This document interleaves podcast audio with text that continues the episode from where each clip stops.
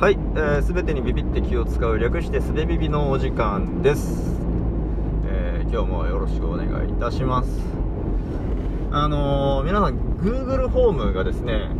うちに、えー、1体おるんですけども Google ホームはあのなぞなぞを出してくれるんですね。えーなぞなぞを出してとか問題を出して簡単ななぞなぞを出してとか言うと。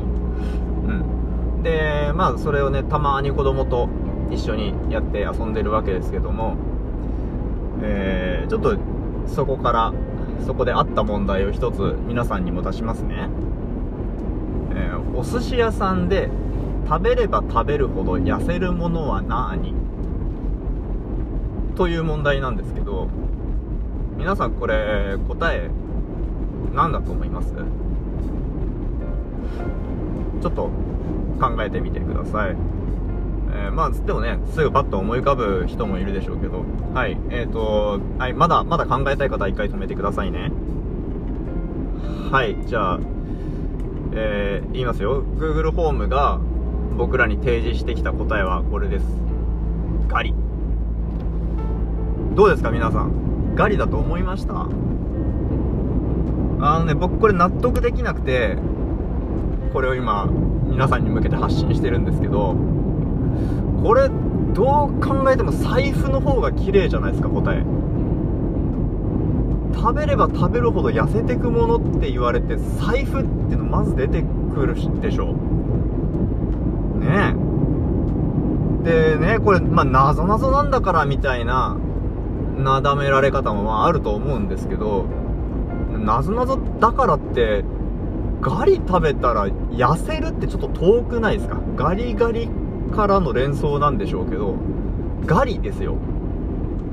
まだこれがガリガリ君ならね僕はちょっと許すと思うんですけどガリから食べたら痩せるまでってちょっと遠くないですか？なんかもう一個そこステップ欲しいっすよね。あーだからねこれ自信持ってガリって回答しした方はすごいと思いますね。という話なんですけどまあねあのでもあの昨今キャッシュレス進んでますので食べても別に財布は痩せねえぞっていうねっていう観点もございますけどもね。まあそこは元からね財布からお札が1枚2枚3枚4枚消えたところでそんなに目に見えて痩せるわけでもないんで、えー所持金が減ることの比喩だと思って財布が痩せるを受け入れてもらえればなと思っております。はい、えーじゃあですね。もう1問。これも Google ホームからの出題で、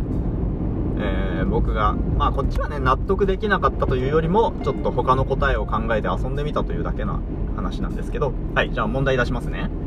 えー文房具屋さんでボクボクボクボクボクボクボクボクと言っている人がいました。さて何を探しているでしょう？これはねそんなにあの長い時間考えるわけでもないと思うんですけども。はいじゃあまあまた、えーもうちょっと考えたい人は一回止めてくださいね。はいえーと Google ホームが僕らに提示してきた答えはこれです。墨汁。まあそうですよねっていう感じですよね。これがまあ文房具屋さんでっていう一言がなければ多分木刀も、えー候補に入ってくるところなんでしょうけども、まあ、木刀売ってる文房具屋さんはそうそうないでしょうということで墨汁が正解で僕はこれはまあね、まあ、納得しますよ。うん。それはそうだろうと思いますけどもちょっと想像してみてほしいんですけど文房具屋さんでボクボクボクボクボクボクボクボクボクボクって言ってる人がいたらその人墨汁じゃなくって僕を探してるでしょ絶対。絶対そうですよね。墨汁探してる人ボクボクボクボクボクボクボクボクボクボクって言って言わないですよだからそねこれはやっぱり僕を探しているっていう風に答えたいですよね自分探しですよね文房具屋さんでなくした自分を本当の自分を探しているわけですよこの人はうんまあだから、えー、と自分を見つめ直すという意味で、えー書道を始めてみようかと思って、えー墨汁を買って、えー墨汁を探して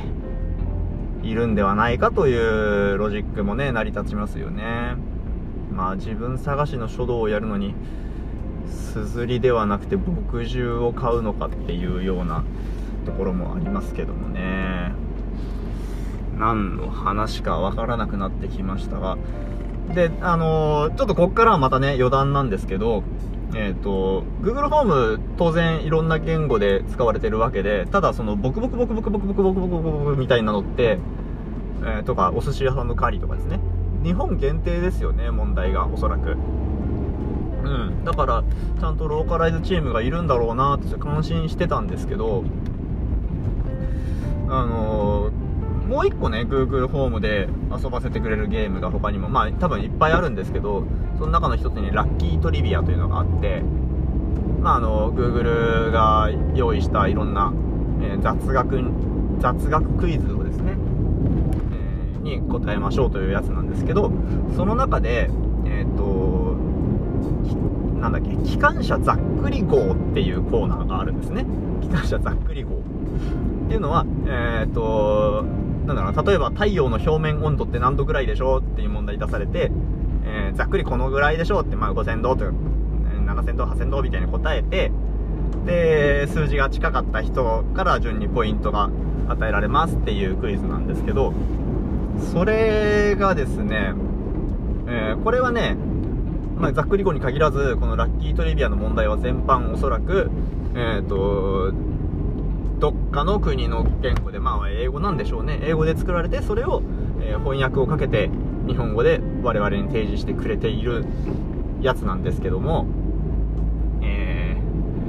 ー、この間ね、その、ラッキートリビア子供とやってて、で、ざっくり号の問題が来たんですよね。そしたら、えっ、ー、と、ここからは機関車ざっくり号に乗って問題に答えていただきますつって、えー、一番近い人からポイントが入ります。では問題です。cannot translate ではお答えくださいみたいなこと言われたんですよ。で、もうこっちとしてはね、何にも手がかりがないわけですから、まあ、それまで何回かやった中で、1から10万の数字で答えろっていうことを言われたことがあったので、その中でざっくり、ざっくりどのぐらいだっていうのを何のヒントもなしに予測するわけですよね。で、僕は300って答えたんですけど、結果ですね、あのー、えー、それでは、えー、回答です。つって、50 cannot translate って言われたんですよ。もうね、そこ普通だったら、えっ、ー、と、多分50で、何々は何々で、えー、このぐらいの何々で、って豆知識1個でも出してもらってそれで終わるクイズなんですけど、50 cannot translate つって終わったんですよね。だから、もう、何の数字が50だったのか、全くわかんないまんま適当に答えた数値に順位がつけられてラッキートリビアを終えましたねその時に。うん。ねえそういう悲しいことも起こりますよね。ローカライズねなぞなぞぐらいちゃんとしてくれたら嬉しいんですけど。はいあでまたねかなりねまた余談の余談なんですけど1から10万の数値をヒントなしで当てるときに、えー、っと、線形軸って良くないなと思いましたね。ログスケ、対数軸で、えー、評価できれば、してくれればいいのになって思いましたね。はい。今の話は全然、あの、分かる、分かった人だけなるほどねって思ってくれればいいと思います。はい。じゃあ今日はこの辺でありがとうございました。